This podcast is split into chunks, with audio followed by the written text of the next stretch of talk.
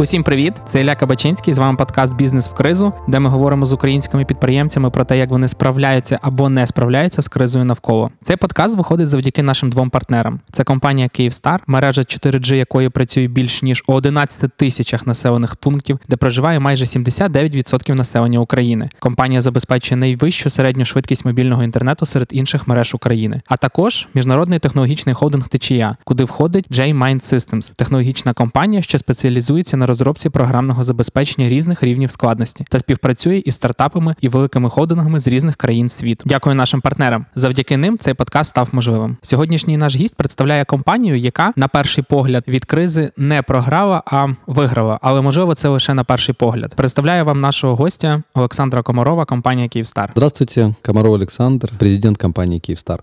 Перше, дякую, що ваша компанія підтримала наш подкаст. Кажіть, будь ласка, яка ситуація у вас в компанії Київстар? Бо у вас ж тисячі людей працюють. Як ви зустріли карантин? Мы пока никого не увольняли, ничего не сокращали, ничего не подрезали даже. В целом индустрия, она такая достаточно стабильная относительно любых типов кризисов. Індустрія, ви маєте на увазі Те- телеком? Телеком. Мгм. Телеком. Ну, то есть потребление, да, при всем том, что оно немножко сжимается, то есть э, меняется структура немножко. Даже в течение дня люди по-другому начинают потреблять услуги связи, чем в обычное время. Но тем не менее, скажем так, потребность только вырастает. То есть вот мы на сегодняшний день видим, что у нас на такие базовые услуги скорее спрос вырос, чем снизился. Вот. Поэтому мы работаем, работаем в нормальном, таком достаточно нормальном режиме со всеми теми ограничениями, которые нас, на нас накладывает этот режим. Тобто частину людей ви перевели на ремоут, кого потрібно залишили на місцях. Мы были к этому очень неплохо технологически готовы. А, Мы уже несколько лет в компании есть а, свободный график. Свободный график подразумевал, что человек мог работать удаленно в соответствии с определенной бюрократической процедурой, да, но он мог абсолютно спокойно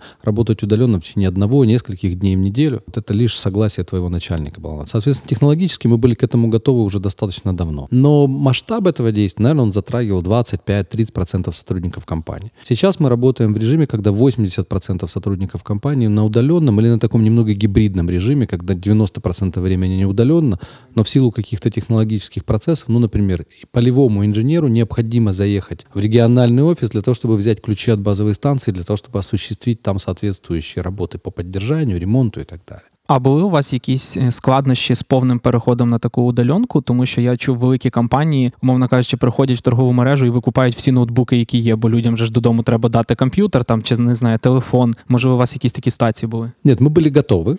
То есть мы давно перешли на мобильное рабочее место. Вот у нас даже была одно время идея, она не реализовалась, не материализовалась, но, возможно, она актуализируется в свете всего, что происходит. Это свободные столы, так называемые. Да? Это когда незакрепленное рабочее место, и человек может мигрировать из корпуса в корпус этажа. Ну, то есть у него есть определенная степень свободы. Имея вот эту программу работы удаленно, мы, соответственно, давно людям раздали такую соответствующую технику. Мы сейчас скорее уже думаем над нюансами, как эту технику дооснастить. Ну, например, возможно, всем нужна уже профессиональная гарнитура, потому что условия у всех дома разные, да, и гарнитура, которая бы позволяла там абстрагироваться и выключаться, и включаться только в рабочий поток, она, ну, наверное, сделает все это общение лучше. Ви сказали, що індустрія телеком вона така більш-менш стабільна в будь-якій ситуації. Мені здається, на сьогоднішній день є таке уявлення, що навпаки, ви не то, що стабільно, ви супермільйон заробили грошей, тому що люди все одно використовують послуги. Про це ми поговоримо окремо, але мені цікаво. Ну але ж є те, на чому ви втратили. Наприклад, на роумінг ніхто не витрачає гроші, бо ніхто нікуди не їде. Знову ж таки, ви перевели 4 тисячі людей на ремоут, і відповідно вам потрібно більше грошей витрачати на кібербезпеку чи якісь такі речі.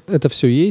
На самом деле, я даже, мы вернемся к доходам, доходы сжимаются. То есть объективно экономическая активность в стране сжимается, люди потребляют, может быть, немного больше, но в рамках текущей модели рынка, когда они платят за месяц, да, вот, соответственно, здесь какой-то эластичности мы не чувствуем. Да, на 20% больше используют голосовых сервисов, не имеет никакого отображения в доходах оператора. Вот. Но при этом, вы правы, есть такие вот прямо пропорциональные потери, которые мы пытаемся компенсировать. Прежде всего, это роуминг. Доходы от роуминга, ну, практически ноль. 95% потери доходов от роуминга. Номер один. Номер два – это малый и средний бизнес. То есть сжимание вот этой вот активности, мы его сразу же прочувствовали. То есть часть сервисов ставится на какую-то паузу. Это все очень живой такой организм, который мгновенно реагирует на изменения рыночной конъюнктуры. Номер два. Очень сильно просели доходы от международных э, звонков. Ну, то есть с учетом вот этой вот миграции, которая была из Украины. Рабо... э, Ці 500 тисяч людей, які повернулись в Україну, не дзвонять додому. Да, да. Соответственно, эти люди вернулись, соответственно, весь международный трафик, он очень сильно просел, очень сильно просел. Это такие прямые потери. Вот. С другой стороны, вы правы, люди пользуются. Позитивом является то, что, мне кажется, в очередной раз, как в любой кризис, это происходит в любой кризис, а потом потихонечку спадая, да, люди переоценили значение такого словосочетания «оставаться на связи». То есть объективно это важно сейчас иметь этот инструмент и для голосовых для звонков, и для мобильного интернета, и для бизнеса. Это все ну, дает такую вот ну, правильную основу всему тому, что мы делаем. Мы действительно очень нужны людям. Если посчитать, сколько люди проводят времени с телефоном, если посчитать, сколько они используются связью, это 500 минут в месяц. Если посмотреть, какое количество гигабайт они выкачивают через это устройство или через фиксированный доступ, мы отдаем себе отчет, что мы делаем очень-очень важное дело. Ви згадали телефонні дзвінки, і ну вже який там місяць, рік говорять про те, що е, голос падає. А от е, зараз, як ви бачите, що навпаки повертається якийсь певний всплеск. Бо я просто бачу по собі, що я раніше дзвонив там бабусі, дідусю раз в тиждень, тепер дзвоню раз в три дня перевірити, як вони, і, і такі Да, это в статистике все отображается. То есть э, голосовой трафик вырос где-то на 17-18% к периоду до карантина. То есть это очень много с учетом а, размера абонентской базы Киевстара. Вот Это действительно очень много. Причем выросло как количество звонков,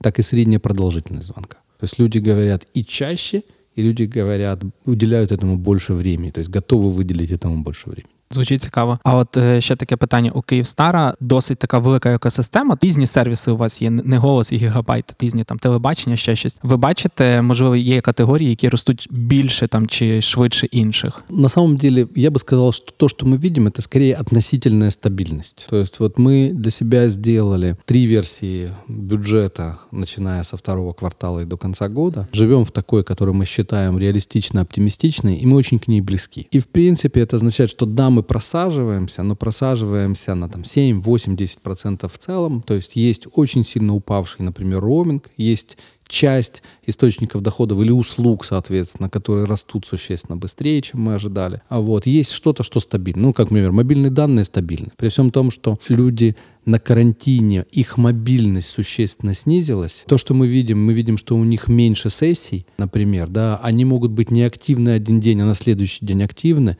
но при этом количество гигабайт, которыми они пользуются, оно выросло и достаточно существенно. То есть такие неоднозначные тренды. Но в целом, еще раз хочу сказать, что индустрия как таковая, она по сути своей достаточно неплохо защищена от кризисов. Нас гораздо, например, больше волнует девальвация и экономическая рецессия, чем вот такой краткосрочный кризис. Люди не отказываются от связи. Девальвація, тому що у вас закупка техніки в валюті. Да, да, девальвация это бьет сразу же на нашу возможность развиваться. Как бы мы не боролись с этими рисками, как бы мы не митигировали все эти риски, все равно у нас э, очень большая доля поставщиков и, соответственно, оплат привязаны к валюте. Ви говорите, що дуже потужно виріс трафік. Коли почався карантин, чимало людей почали говорити про те, що типу, блін, а, а мережі взагалі можуть витримати такий трафік? І там ж були новини, що там Netflix різав якість, YouTube різав якість, що там ледь не вся мережа в Італії впала. Розкажіть про цю ситуацію, як в Україні. Ну я скажу про себе, що мій домашній інтернет він падає кожних 15 хвилин. В мене є Kyivstar 4G, він стабільно нормально працює. Розкажіть, як взагалі ця ситуація в Україні з навантаженням? Ну, перш за все, домашній інтернет від Київстар не падає.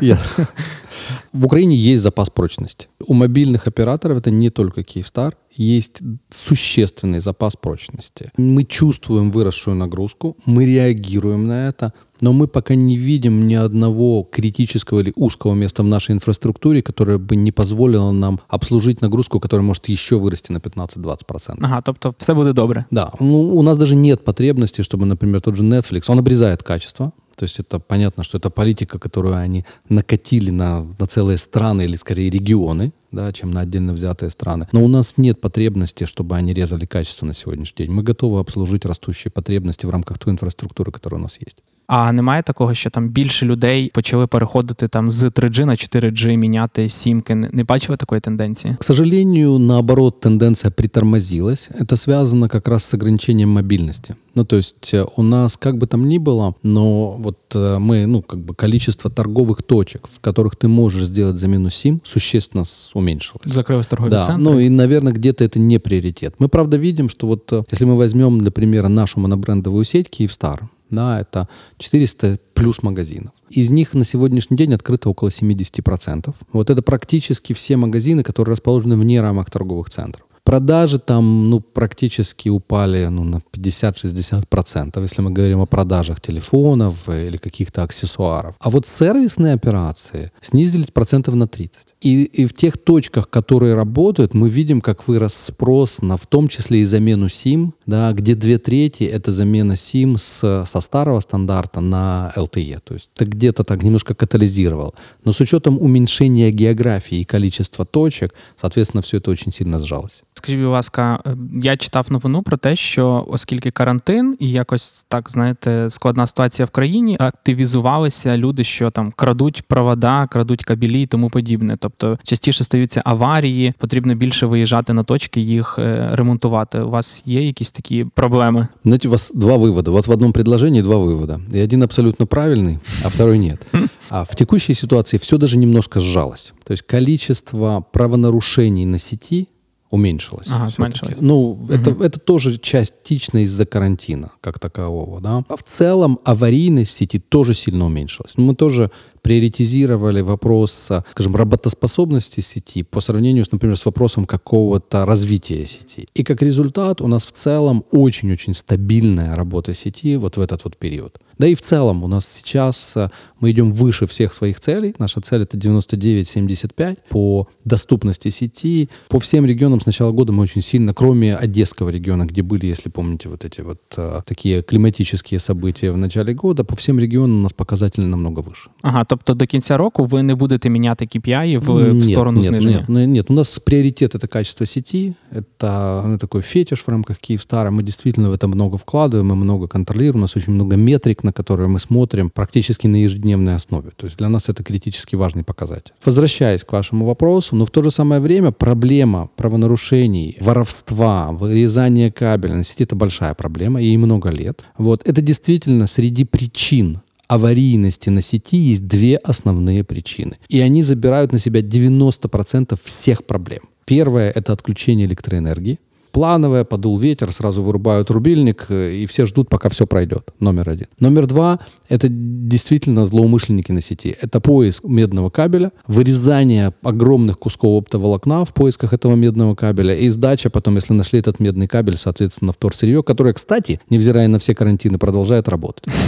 Из хорошего парламент принял в первом чтении законодательство по, скажем так, росту ответственности за такого плана правонарушения. И если примут во втором чтении, я надеюсь, что это будет такой очень механизм Стримування. давления. Да, да. И есть еще второй, это запрет на прием такого плана металлов, да, если видно, что это там, результат э, какого-то злостного действия. Вот. Но это надо работать тогда с вот этой вот, э, соответственно, організаціями, які прийомкою займаються. Скажіть, будь ласка, ви згадали просто перед цим про рецесію, а тут ми говоримо про розвиток мережі. Якщо все-таки в Україні буде якась там девальвація чи складні економічні умови, це якось відобразиться на кількості нових підключених населених пунктів там до 4G, наприклад? Да, Да, так или иначе это будет иметь свое отображение. Я очень надеюсь, что мы избежим этого сценария. Как минимум на сегодняшний день вот мы пересчитали свой бюджет по курсу уже, соответственно, 29 мы в принципе видим, что мы с определенным напряжением на свою инвестиционную программу выполняем. Если это давление будет резко усиливаться, ну то есть какие-то колебания на уровне еще одной-двух гривен мы, наверное, сможем э, аккумулировать внутри себя, найти эффективность, проговорить с нашими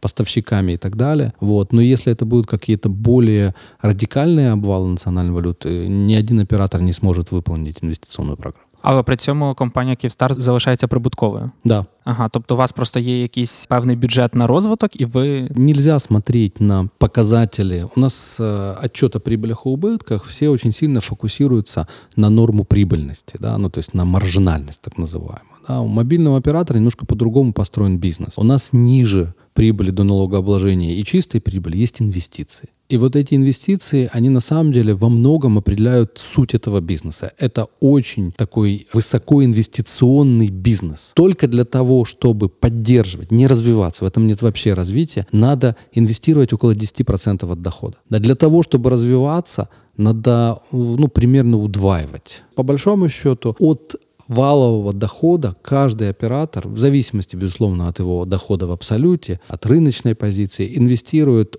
20 плюс процентов своего дохода каждый год в развитии. Вот. Поэтому на этот бизнес обычно смотрят на уровне так называемого показателя свободный финансовый поток.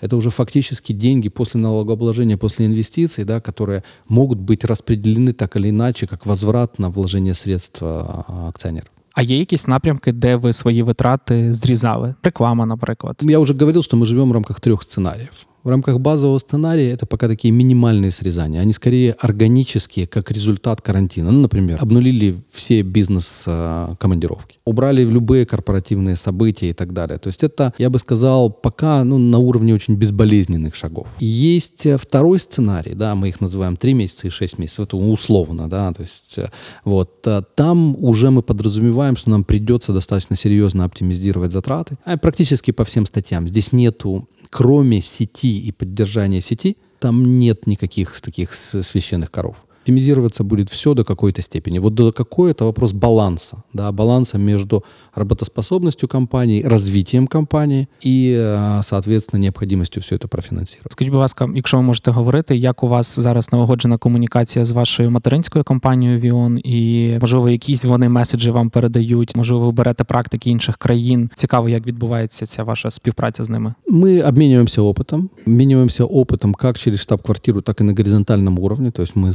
директора друг друга знают, все директора функциональные друг друга знают, поэтому это такое достаточно свободное общение и обмен лучшими практиками. Это происходит все время. Вот. А дальше у нас есть борт, вот, соответственно, над менеджментом, правлением компании есть наблюдательный совет, и это вот такая формальная иерархия, в рамках которой мы отчитываемся, показываем все свои отчеты, нам ставят оценки, оценивают и так далее. Над всем этим есть, соответственно, наблюдательный совет ВИОН. Все добре поки що. Все, я бы сказал так, напряженно. А, напряженно. Напряженно. А, есть понимание, что так, как было в начале 20-го, не будет. И, скорее всего, не будет достаточно долго. Но, опять же, э, если сравнивать телеком-индустрию, в частности, Киевстар, то, безусловно, мы чувствуем себя намного лучше, чем а, сеть ресторанов Дмитрия Димы Борисова намного. Ну, то есть это просто разные бизнеси по суті своїй. Скажіть, будь ласка, як ви ставитесь взагалі до всієї цієї ситуації, що сталося навколо 5G? Палять вишки, валять вишки в Європі, і якби скоро 5G, я сподіваюся, буде і в Україні. І чи очікуєте ви якогось такого хаосу навколо технології, яка непогана, але люди її чомусь демонізують? Це якийсь странний виброс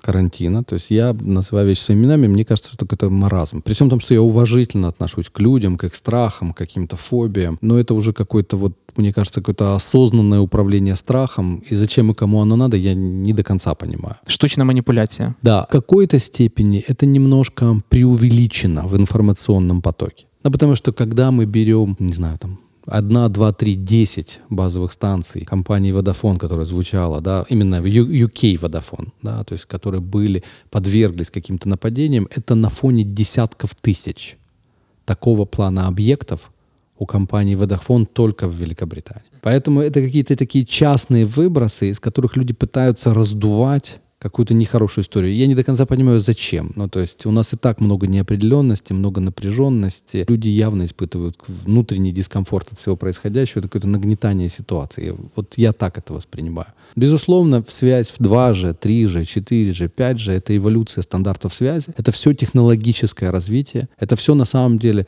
развитие тех возможностей, которые в итоге оказываются в руках у людей. Все уже забыли да, о том, что там, не знаю, пять лет назад вызвать такси просто так из смартфона было нельзя. 5 лет, 3 года назад. Боляче навіть згадувати. Да. Ну, масса нюансиков, которые настолько быстро вошли в нашу жизнь, стали привычными практиками. За всеми этими сервисами и за всем этим комфортом есть тяжелая такая напряженная работа операторов, таких как Киевстар, по построению этой инфраструктуры, по развитию сервисов, по интеграции всего этого в существующую инфраструктуру, интеграции между всеми операторами і так далі. Можливо, ви можете поділитися, коли нам чекати піджив в Україні? Є якісь, можливо, попередні плани? Смотрите, есть, пожалуй, наверное, два сценария. они не очень сильно между собой отличаются. Я буду говорить тот сценарий, который я считаю более правильным. Да, я считаю, что где-то в 2022 году должны пройти соответствующие аукционы на частоты и на лицензии. Вот, и где-то с 2023 года строительство, ну даже не строительство, а уже коммерческая эксплуатация сетей 5G. Я не очень верю в какое-то масштабное ковровое строительство сети 5G по Украине.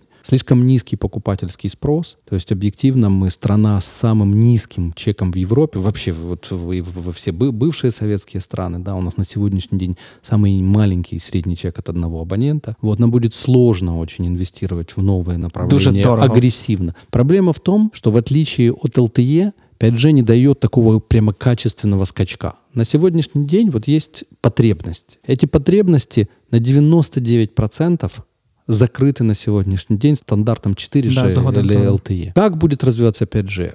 Появится потребность. Скорее всего, наша даже потребность. Потому что то, что мы видим, что происходит, например, в городе в Киеве, особенно в таких точках концентрации наших абонентов. Да? То есть требования к сети растут, потребление растет, причем растет ну, на 100%. И, соответственно, в какой-то момент мы просто вот в этих, мы их называем hotspots, упремся в возможности технологии LTE. Мы просто не сможем в LTE обслужить весь запрос, который там будет. Это не только в количестве людей, но и в количестве потребляемого ими трафика. Да? И вот когда мы не сможем, мы начнем достраивать поверх уровень 5G, который нам позволит разгрузить и часть трафика перенести в 5G. Это, мне кажется, будет такое первое применение. Причем оно будет достаточно масштабным. Это будет, вот как помните, как запускался LTE таким леопардовым покрытием. Мне кажется, это будет вот первый шаг развития 5G в Украине. А к этому будут подтягиваться различного типа новые пользовательские кейсы. То у меня недавно знакомый рассказывал, это правда было до кризиса, надеюсь, что у них все хорошо. Вот они строили парк виртуальных развлечений в Шервудском лесу на базе 5G технологий. Нам немножко пока сложно себе это представить, но понятно, это туристически очень привлекательное место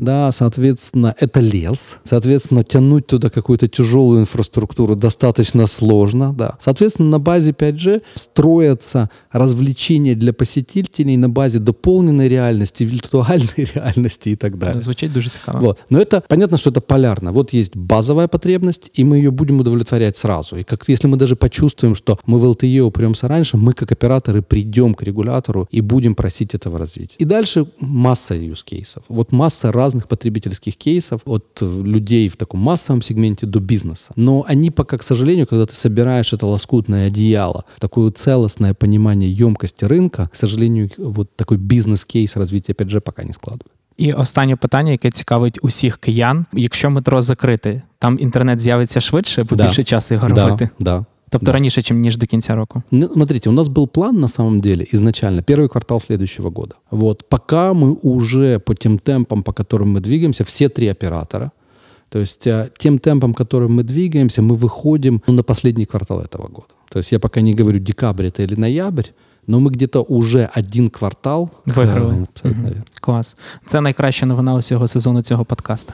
Дякую вам дуже за те, що прийшли і за ваш час. Дякую компанії Київстар. Спасибо большое. Дякую усім, що дослухали цей випуск до кінця. З вами був Ілля Кабачинський, подкаст Бізнес в кризу. Дякую нашим партнерам компанії Київстар, найбільші телекомунікаційні компанії України, а також міжнародному технологічному холдингу Течія. Завдяки ним цей подкаст став можливим. А від вас прошу лайки, шери, давайте фідбек, пишіть у коментарях. Усім гарного дня і щасти!